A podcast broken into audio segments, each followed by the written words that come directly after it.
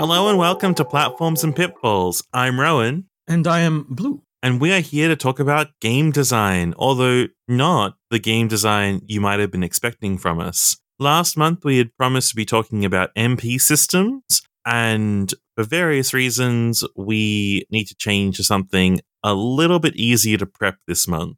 Time is wibbly wobbly, as a good doctor might say. Actually, I forget which doctor says that. The David Tennant Doctor. It is a Doctor Who. Okay, cool. Um, I had this moment where I thought it was Doc Brown from Back to the Future. Uh, this might be a glimpse into my headspace, which is to say, I don't have a lot of room for complicated thoughts, and MP systems are like we- we've actually uh, done a version of this episode a long time ago, It was our very first beta episode. which will never be released because it's not that great. It's also lost. It's Sorry. also- yeah, completely. But like it, it's a it's it's it's a mechanical one, and I really really like mechanical episodes, but I don't have the brain for it right now. Um, life is busy, so I do apologize for that. Um, you get this instead. I, I really like this topic though. It has been a potential topic since February 17th, 2019, when we first looked at Asura's Wrath. We're going to be looking at title screens this month. It, this is such a this is the I, again more behind the scenes. The way this topic came up was I watched a playthrough of Asura's Wrath. It's it's a bit of a time sink, and I just was dumbstruck by it, and that's why. And then I went to Rowan and I'm like, "This is crazy and so awesome." And Rowan, being the great human being, s- said, "Why don't we talk about it then?" I said yes, and then we started planning, and then we never got there until now. Yeah, until now. And you might initially think of this like title screens, that's like graphic design, not game design, but a lot of video game design is about setting up expectations, it's about paying off or subverting expectations, it's about determining pacing, which title screens can also be used for, and just setting up first impressions is really, really important. And so today we're going to be looking at how a bunch of games will set your expectations and things. So, this episode is going to be a bit technically different in that I'm going to use podcast chapters. So, if you look at your screen during any of the games, you should see the podcast art being replaced with the title screen of the given game we're talking about. For some games, this is going to be very useful. For some games, slightly less so. And all the music will be the title screens or introductory sounds for each game. And with that, let's move on to our first game, which also has a content warning in that we are finally going to have swearing on platforms and pitfalls. So, But it's not by us. and it's not by us, although if you want to, you can say swear words as much as you like today, Blue. this this particular episode. Yeah, obviously I'm such a vulgar human being in real life and I'm holding myself back on every episode. Yep. That's that's a that's a truth statement. Yep. But, but anyway, on to our first game. Weiss, you dumbass! Start making sense, you rotten book, or you're gonna be sorry. Maybe I'll rip your pages out one by one, or maybe I'll put you in the goddamn furnace. How can someone with such a big smart brain get hypnotized like a little bitch, huh? Oh, Shadow Lord, I love you, Shadow Lord. Come over here and give Weiss a big sloppy kiss, Shadow Lord. Now pull your head out of your goddamn ass and start fucking helping us! Nier is a subversive, genre bending 2010 action RPG developed by Cavia and recently remastered, directed by Yoko Taro and produced by Takuya Iwasaki and Yosuke Saito, and designed by Daisuke Izuka. So, you've just heard the dramatic opening words that Nier greets us with before going into its sort of introductory sequence. Do we want to like edit this back into the front? So there's going to be a weird cut.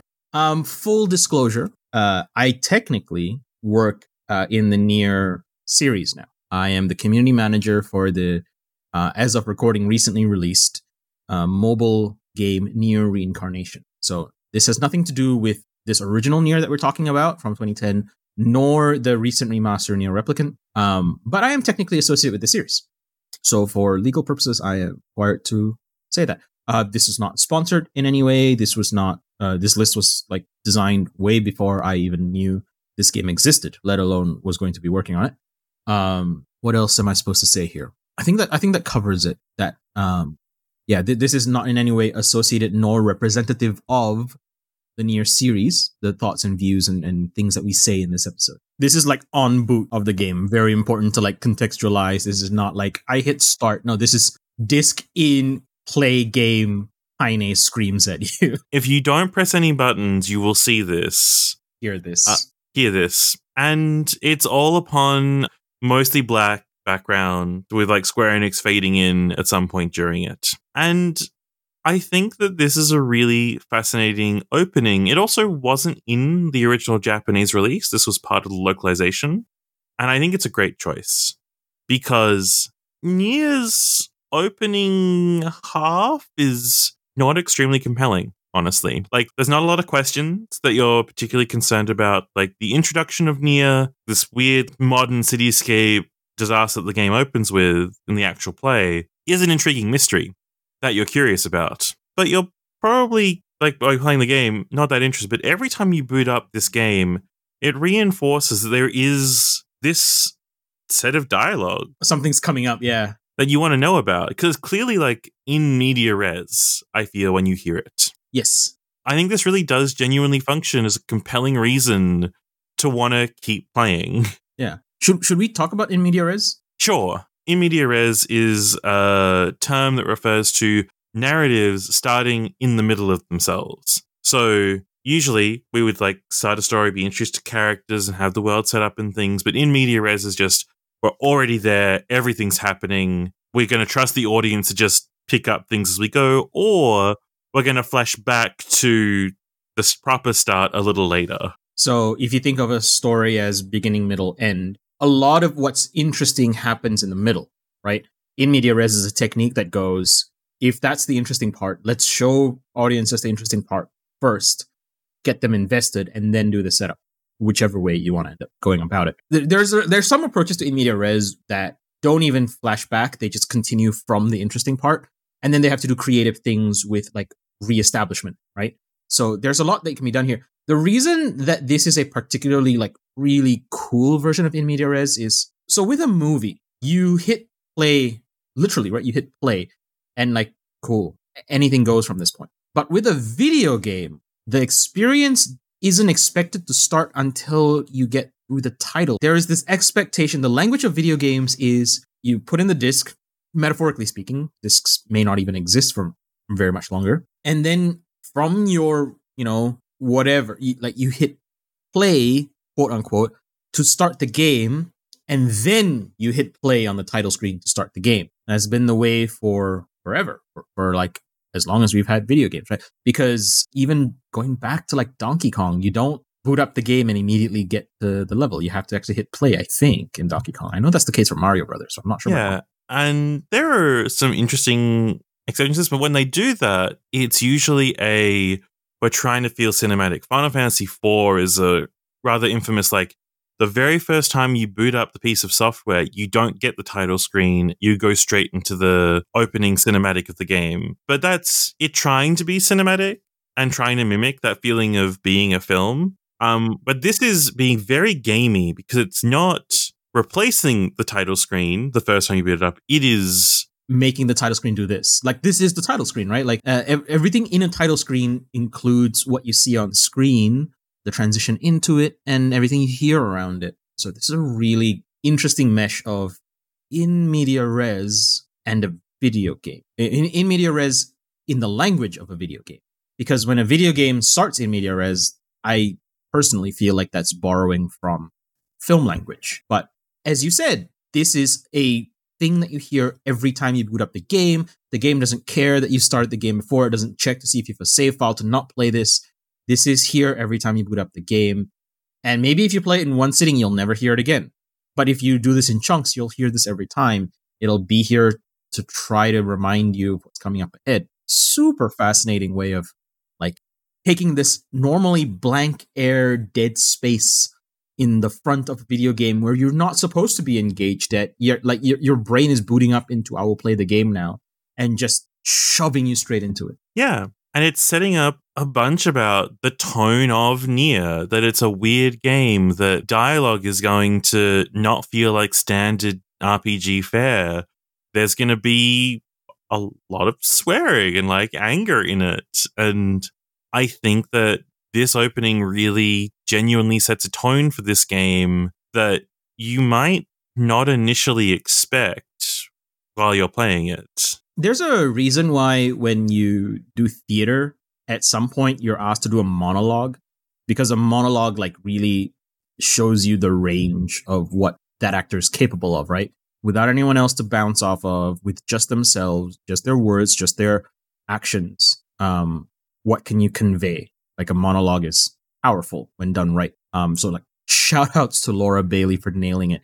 But I see this as a monologue from Nier the game, right? The, these are some of the notes we're going to hit here. This is our demo reel, so to speak, without being traditionally just there's a there's a concept in a lot of games called attract mode, which you know stems back to in the arcades when cabinets would just flicker through gameplay to attract people to come and play them, right? Uh, and Nier does have an attract mode, which starts off off of this monologue, but this is such a great like a beginning to to like attract you to the game and try to get you interested straight up. Super cool. I love it, and I'm I'm using extremely imprecise language here just because yeah, this this stuff's neat. Stuff's very very cool. And I think having said that, unless we've got more things to say about Nier, we can move on to something that neither of us are officially affiliated with.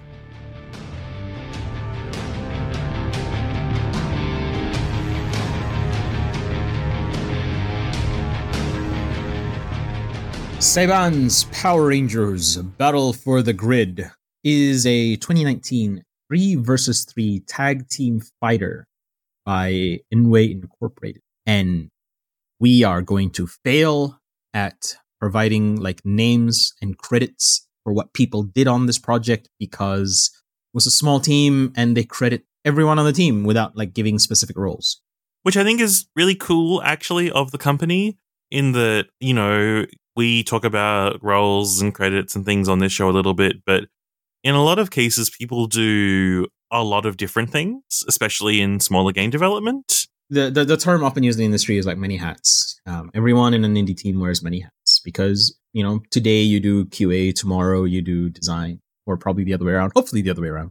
Um, you know, day after you do sound sometimes. So, and design is honestly such a collaborative process, especially. Like everyone plays some part in how a game is designed, even if there are a few people that are doing a lot of the overarching design, quote unquote, work. So, in lieu of like um, specific names to give you, I will give a shout out to some of the um, Marvel versus Capcom 2 fan crew community in um, SoCal, South California. I believe it's SoCal or NorCal, I'm not sure, who uh, consulted on this game. Um, they are a very strong reason why, uh, like, like they got the the development team got top players in, and I think in some cases actually just like uh, straight up uh, brought them into the company, but definitely consulted with and like paid um, a bunch of like professional top players, uh, tournament veterans to like you know talk about the feel and give feedback on the the flow of the game etc and this is an extremely extremely competent game. Uh, however we are not talking about the game feel in this case. For this episode we are looking at battle for the grid because it has a story mode. Story modes in fighting games are interesting. They're not normally great. We have a whole episode about them that probably has a number um, but i don't remember which one it is single player modes in fighters is literally number two, episode number two. They're an interesting challenge, right? Because it's this like, you know, multiplayer experience, and then you have what do we do with single player? Well, Battle for the Grid has this unique benefit of being an adaptation of a comic book story. For those of you who may be unaware, the American localized version of Power Rangers developed its own cult following very separate from the Japanese original Sentai series. As part of that, its story and characters that were kind of just like, how do we make these scenes fit as we reshoot with these, you know, uh, American actors became this entire new story, like like this entire new universe. And it's such a fascinating rabbit hole to go down. It is gigantic, and it's been going. It is like ongoing for like twenty years now, you know. And uh, one of the really, really good story arcs I'm so sad I didn't look this up and I didn't think to. I don't know what the name of that arc is called, but like that got adapted into the story for Battle for the Grid. Um, so that's what the story mode in this covers. The writing is, for the most part, very solid, but we're very much looking at the start. So, sort of cheating. Uh, the title card, the title screen that we're looking at for Battle for the Grid isn't the title screen where you hit play or select single player or multiplayer, etc., etc. That screen is very, very typical. It's fine, unremarkable. Nothing wrong about it. Nothing great about it.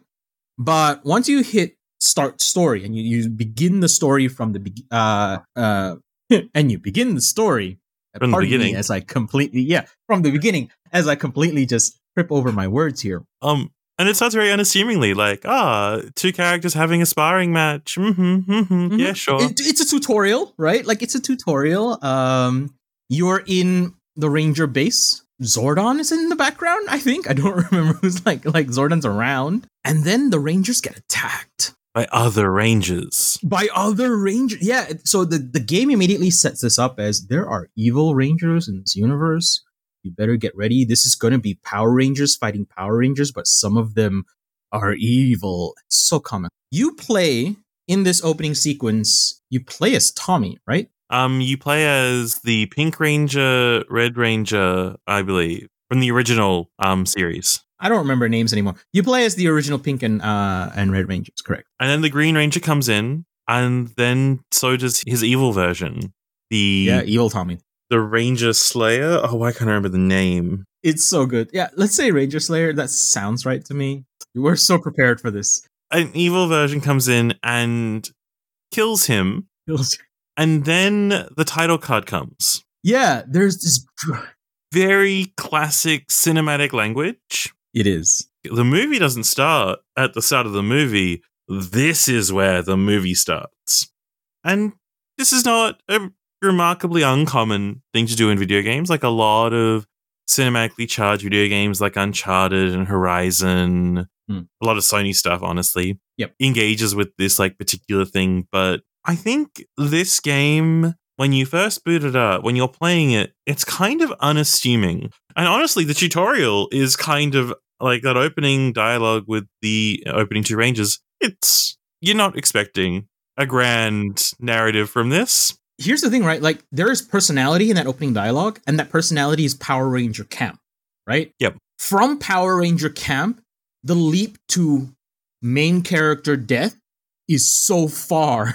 I, I suppose if you're just like kind of going into this for the first time, it's like, oh, cool, I'm just taking it in, right? But this this opening of Power Ranger Camp into very major character death, and I want to come back to that, into title card, bam, dramatic music. That is such a powerful opening sequence. That title card drop in cinematic language only shows like this thing you just saw. That's what this movie is really about. Yes. Is kind of what it's supposed to be going for. Yep. And what this is saying is this is like a Power Ranger story, but it's not the Power Ranger stories that you're used to. Deaths happen where alliances are fickle, well, not fickle, alliances can be different to what you expect and so on. hmm This is not the story you grew up on. This is like if if if there was a Pokemon movie that like cold opened into like you know happy sunlight. If I remember, I'm I'm thinking of like the second Pokemon movie where they open with like this fight with a Donphan. I think that's the second Pokemon movie. It might have been the first one, and it's like bright and cheery music, and then suddenly the sky goes dark, and then Mewtwo comes down and just kills Pikachu, and then title card. Like that's what this feels like. I was gonna say more about like Tommy and the legacy of stuff like that, but like that really that's that's really what it feels like, and that's I think that that's the important point to get across. Very powerful, and as you said, very much serves to set the tone. Like a title card has a purpose, a title screen has a purpose, and this is to be something that we come back to for everything on this list. This title screen is very important to get you in the right mindset. And like it's such an innocuous looking thing, right? Of like, oh, it's a pause. You put the logo of the game here, you have some music playing. It's effectively just a road bump in the story. It's not though. Like dramatic pausing is a thing when we pause in sentences for dramatic effect. You know, like that classic one from How I Met Your Mother, Legend. Wait for it. There, like there. That's there is a result out of that. And a title card is cinematic, visual, dramatic pause. Or it can be. Not always, but it can be. And in this case, that's what it is. Yeah. And so with Nier, we had sort of a very specific video gaming example. With Power Rangers here, we've had much more drawing on cinematic language. And I think our next game is a really marvelous merging of the two. If this was like a dramatic pause, the next one is William Shatner's speech dramatic pausing. I think the next game would be what we would pick as the title card for the show. yeah, such a good one. okay. And with that,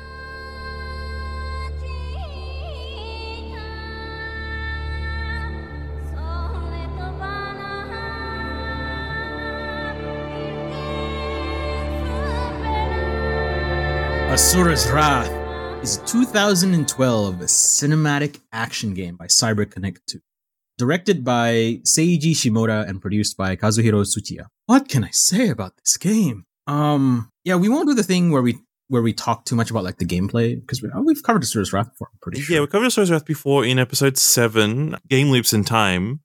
I want to very briefly, before we talk into this game, talk about this company. Company, yeah, let's do it. So this company is kind of famous for making the Dot Hack games, the Naruto um, Ninja Storm games, a number of sort of anthropomorphic animal games like Solatorobo and Tail Concerto. But this company basically has a long, long history of striving for the goal of interactive anime. And basically, up until Guilty Gear Strive, had by far like some of the best cel shading in the business and they've always had like a really good eye for how to tell games in a cinematic way, but also in a gamey way, which has been one of their key strengths. And they mostly are forced to make licensed games because they're so good at this sort of stuff. It puts food on the table, making licensed games. And every now and then they get the opportunity to make their own game that isn't connected to a franchise, that isn't like licensed to them by Bandai Namco or something, that they sort of do what they like with. They often don't succeed amazingly financially, but they do really succeed, I think, as like very clear and distinctive artistic visions. I, I'm listening to you talk and I can't keep the smile off my face just thinking about this game. Yeah, like this is a passion project from a group of people that really understand anime and storytelling really well. And I think this is the closest they came to making interactive anime and not in like a crappy 1980s, early 90s FMV game, but in something that really passes that. When I finished, like, kind of researching this game, the only adjective I could, like, reasonably attribute to this game was confident. Asura's Wrath is a confident game. I'm not sure it's like rightfully confident, but it's a confident game. Th- this is the game that led us to this episode. This is this is it. This is the game that made me go, this game is so, it so knows what it's doing. It's so confident at what it's doing. And not in a game, gaming sense, but in a narrative sense. And this draws really heavily on TV and anime, as my whole spiel might have implied. It is done in episodes. Each episode has, you know, happened previously opening written by produced by. Yep credits episode credits. At the end of an episode is a next time on asura's wrath segment to show you what the next chapter of the game is going to do. And every one of these episodes does have a title card drop not unlike power rangers. Yeah let's talk about like why we're here and why this is in the list right? Because on top of all of that, all of that's already extremely confident. This kind of structure is very foreign to video games. Next time on, that sounds cute in practice. While you're playing, that's really annoying actually to break up your gameplay segments like that, right? It is. But that's not what we're here to talk about. We're here to talk about something else. So, when you first start the game, unlike Nier, this game doesn't shout at you. You get a title screen where you can select start your game, to load your file, to continue, etc., etc. Right, new game that kind of stuff. Very unassuming. Let's say you hit new game, right? You get into the story and it starts to set itself up and it very quickly sets itself up as a grand, large scale. Ooh, what's the word I want to use here? Sort of mystical space opera. The word I wanted to get was opera, and I think I think that's right, like space opera. It's 100% the words I was going to use there. Yeah, mystical space opera is great. Like we're in space, but we're all very mythical. Yeah, and we're talking like you know, like Star Trek, you see like a couple of ships. This is like full on like alien invasion armada thing, and you pan into a wide shot of just Earth on the left and ships on the right, and then the game stops and it goes press start with the title also appearing with the title card on it. and even with like credits Capcom all rights reserved at the bottom, just like a regular title screen would. It looks like the title screen again. And you know, we talked about this before. It's about setting a tone. So the the title screen with just the name of the logo of the game and like new game, etc. You know, continue all of that. That doesn't set the tone very much because that's just a Asura's Wrath. This sets the tone. Before this, you have this like slow zoom out. You have like characters talking, shouting, and there's a war going on, or at least a conflict or a battle going on. And it's kind of in media res. It's kind of just dropping you in the middle of something, but this is the beginning of the story. This story is all about conflict and starts with conflict. So, what a great opening. This on itself is not unreasonable, I don't think. But pausing here and making you press start is the genius thing to me. It makes you pay attention. Yeah. So the start is also very rapid fire. So there's like a lot that goes on before we get to this. A lot of dense information's been thrown at you. It's a moment to contemplate what's going on. Like it's a very this is a cinematic title card drop. It is also a gamey title card drop in that it is presenting you with the opportunity to press the button to continue. What is on the other side of this title card is also important because this immediately jumps you into one of the like few main sections of the game where you're just mashing buttons. Yeah, you are shooting meteors, aliens. First time you're playing this, you're not sure what you're doing. First time playing this game, you probably are struggling with the visual overload of this game because you are in a free fall into Earth and things are coming up at you and you're shooting them.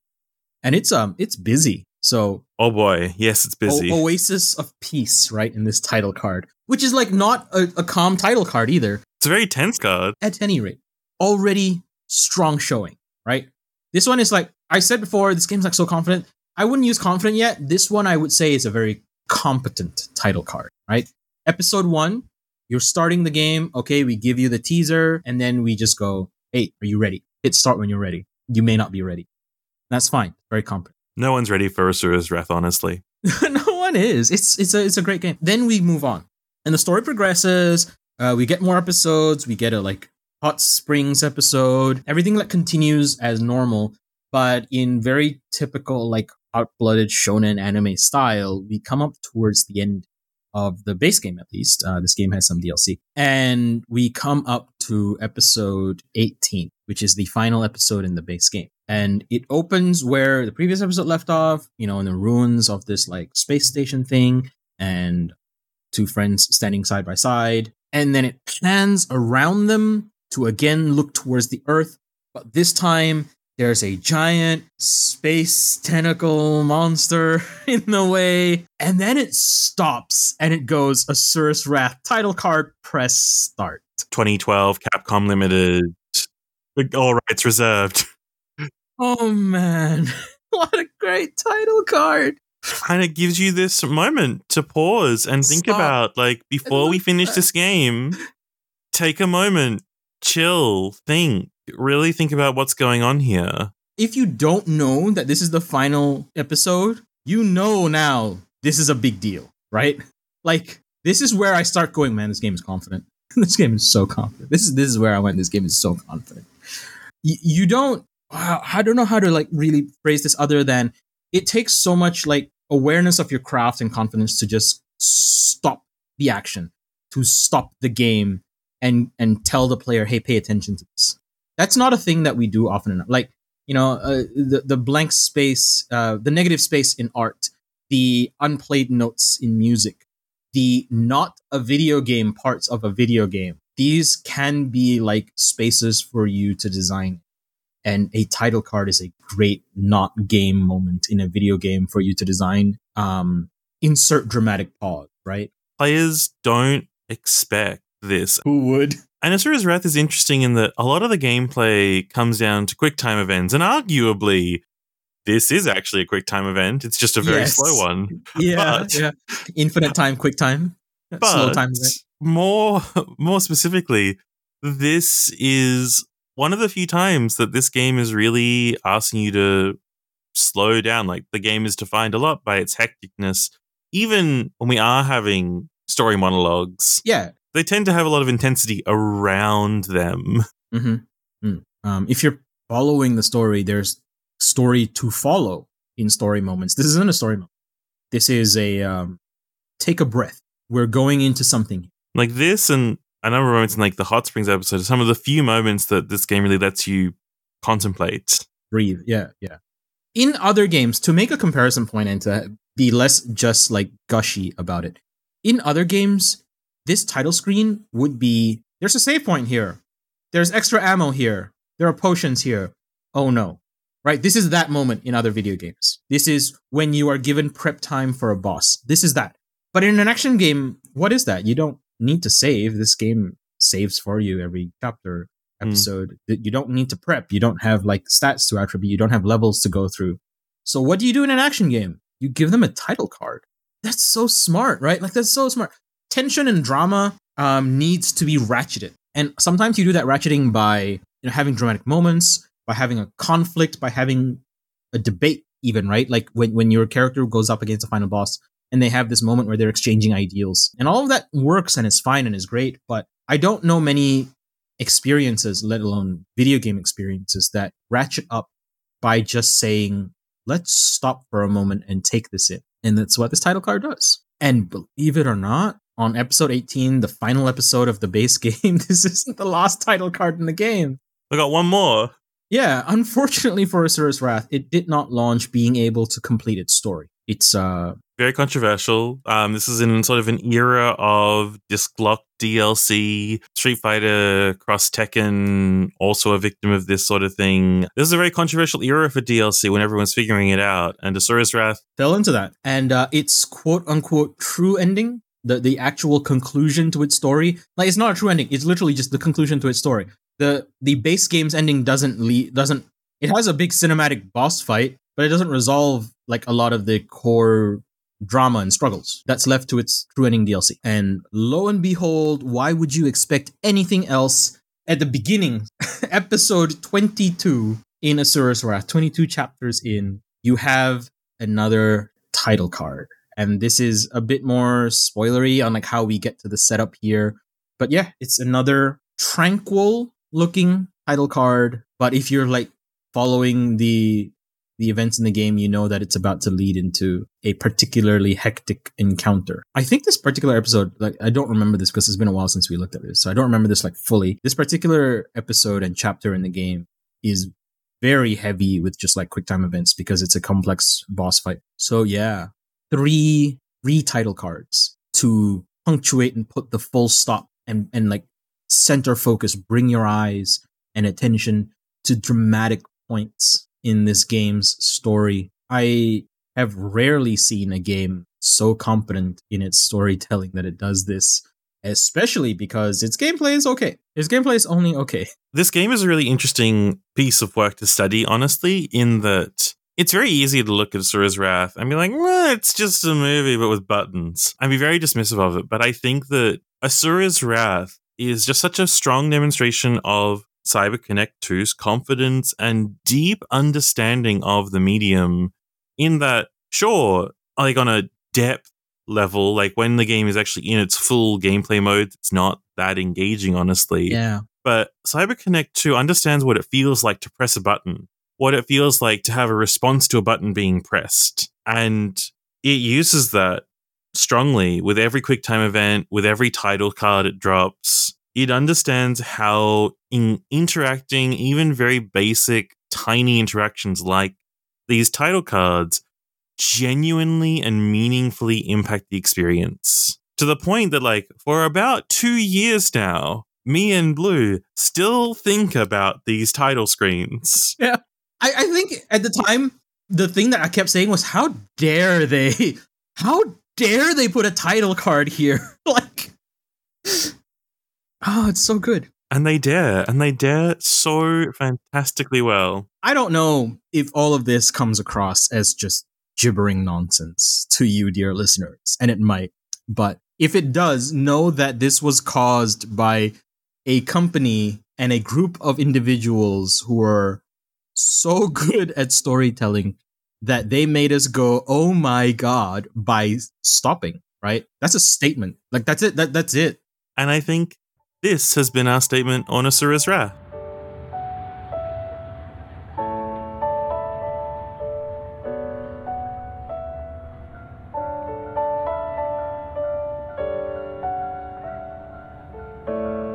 Easing you off the intensity that is Asura's Wrath, we're going to go into Blue Reflection, which is a 2017 socially focused RPG developed by Gust, directed and designed by Azusa Takahashi, and produced by Junzo Hosoi.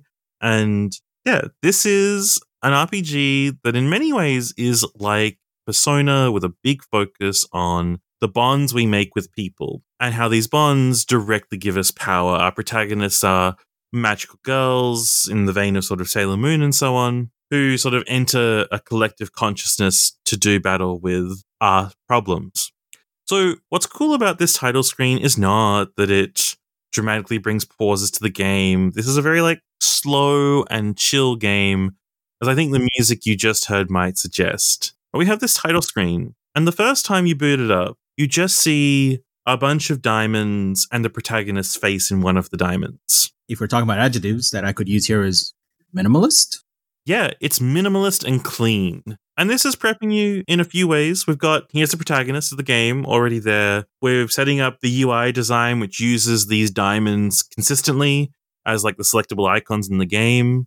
And just like very chill music that the game will go on to keep using throughout the experience. It's also relatively bright and like the subject matter is not particularly bright even from the beginning, but like the tone of the game is is yeah is bright or or wants to be bright. And as we go on, we collect party members, we create social links which have a different term. I think it's bonds, and slowly each diamond gets filled with the face of a new character until by the end of the game, every diamond has been filled with a character from the storyline. This is very simple. And like Blue Reflection is not especially long as an RPG, but it's long enough you're going to boot up this screen at least three or four times, probably honestly a dozen for most people. That's such a great moment of consideration as well. Like knowing that a game is more than one sitting, even like that small knowledge allows us to make design considerations, right? Because like this effort that went into this title screen is just, you're not going to get through everything at once. So every time you come back, like we're going to remind you of like where you are because you're going to notice the new faces more than than the faces that are already there right you're going to have this immediate relationship of like oh yeah we just did this evocation yeah that's the word i'm looking for immediately evoking that story and that emotional connection again by putting a face right in front of you that you just dealt with in theory Mm. right Yeah, that's right. So usually it's like once that person's um, issues have been resolved, they will join the title screen as they sort of join your troop of social bonds. And this works really because part of the point of this game is that the protagonist, Hinako, has been out of school for a while, having had an accident and is sort of back. She feels isolated, alone. She doesn't want to open up to people anymore. And this game is the early part, especially, is about her like relearning to open up to people and to engage with people again. And so this title screen is like neatly mirroring that journey of just like going from a few bonds to having a life full of bonds. the original title screen is so lonely is another word that you're used to. It and you don't even think about it at the time when you first see it but when you see this title screen filled up and then you go back and see the original she looks so lonely in that minimalist initial you know just it's it's so smart. It's so simple as well right? Like we don't need to be making grand statements with our title screens here that's not what we're setting out to do it's rather amazing in many ways right but it doesn't have to be a big grand statement. It can just be um, supporting the themes of your game. This evolution and progression of title screens does that amazingly. It's just absolutely gorgeous.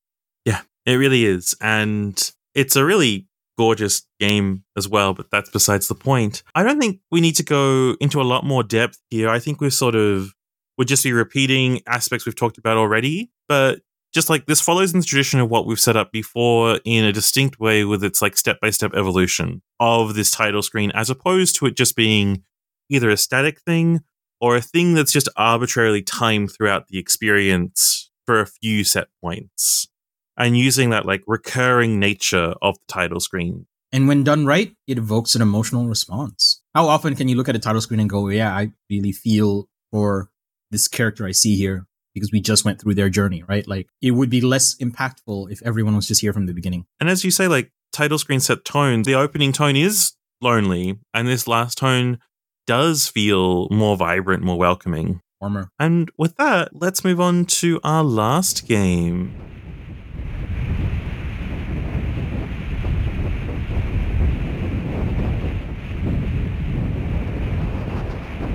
The final game we're going to talk about today is Superflight, a 2017 procedurally generated score attack wingsuit game. Pardon me as I attempt to pronounce these names, uh, and forgive me if I get these wrong. Uh, created by Friedemann Allmenröder, Shahryar Sharabi Farahani, and Paul Schnepp. In many ways, from what we've talked about, this is the most simple title screen. It's very functional.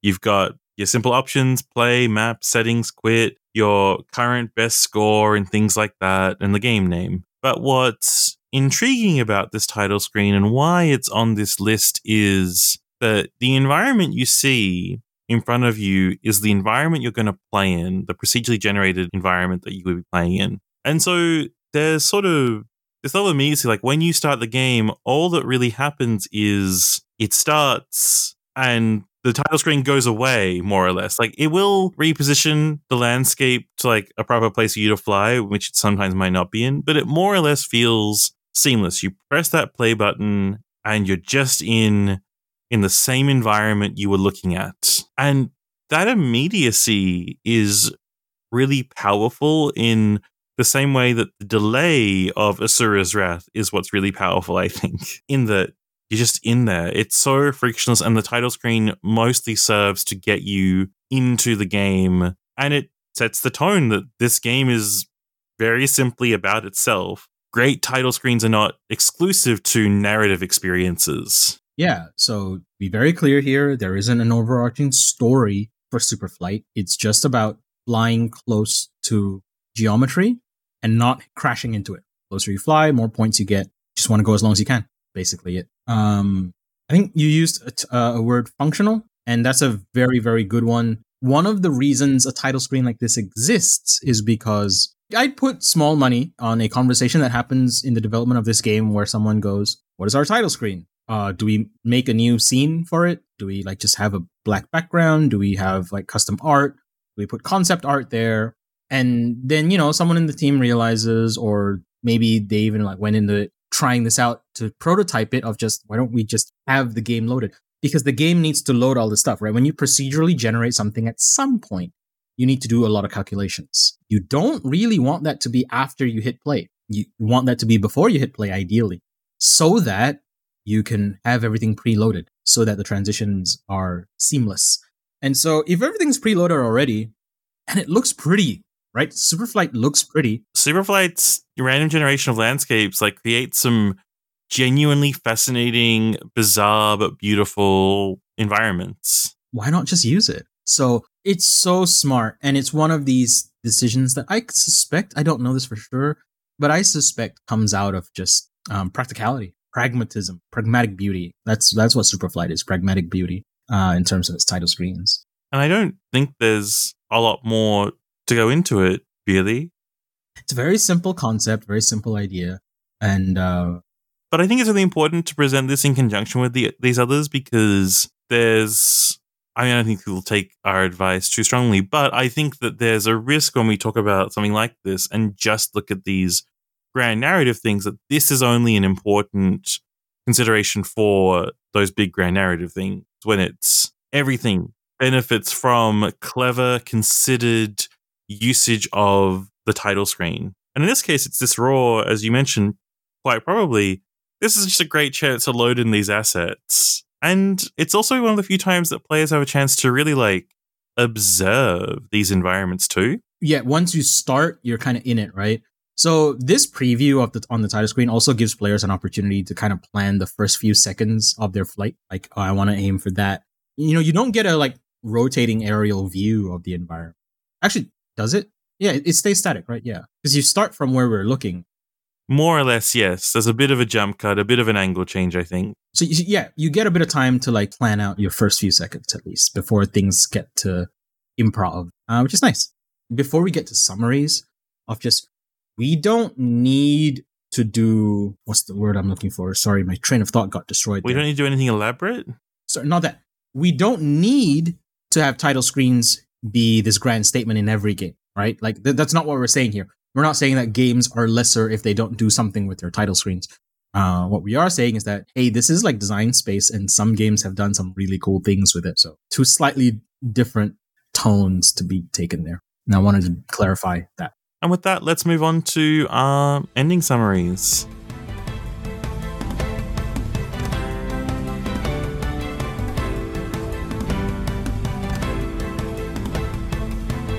So, we looked at title screens in this episode. We started off with Nier and how it um, sort of breaking the expectations of when the game really starts, the story really starts, and just throwing you in with this media res monologue before you even get to press a button. Uh, we follow that up with Saban's Power Rangers Battle for the Grid, just giving it its proper full treatment there for a title, and how its story mode punctuates a super dramatic moment and tonal shift for the the, the the, the series. If you're not familiar with the comic books, it's like such a huge tonal shift for the series in general with a title card. Not necessarily to like hold you there forever, but just to like make you pay attention and and understand that yeah, this is the story we're going to get ourselves into. And you know, like kind of building on that and punctuation, Asura's Wrath. What can we say here that we didn't already say in the segment of it? It's just such a confident title card that, well, title card, collection of title cards that really highlight these key moments where the game wants you to stop, think about what you've just done and what's going to happen next. And that's it. And Blue Reflection sort of uses the fact that it's a game, can it faithfully assume we played in multiple sessions to show off the evolution of what's going on in the game, the connections between characters by changing the title screen as you meet new people in the story is to reflect the story that's going on that really keeps in mind those themes. And we finish off with Superfly, which was looking at more of title screens as a function, how they relate directly to the gameplay and things, and how title screens can get you ready for the mood, even outside of these more thematic and emotional ways. I want to give a shout out to a bunch of other title screens which we considered, which did a lot of the same thing, which is changing itself after a story has been completed. Because I also really appreciate those those games. And we don't want to really say them specifically because that gets into awkward spoiler territory, but it's a really fascinating trick when it's done. With that, thank you for listening, everyone. We really enjoyed talking about title screens this month and hope that you enjoyed it just as much. If you want to talk with us about anything we discussed, tell us your favorite title screens or the worst title screens, you should tweet at the show at Platinum Pit. We always love talking about these games. And you can also find our personal Twitter accounts in the show notes as well. If you aren't one for Twitter, we have a Facebook page and an email in our show notes. And of course, if you enjoyed the show, why not recommend it to a friend who doesn't know enough about Asura's Wrath? Or if you're feeling especially fancy, review it. We don't exactly know what's coming up next. It might be MP Systems, it might be our originally scheduled September episode, but it will be something and it will be about game design. And with that, Thank you for listening.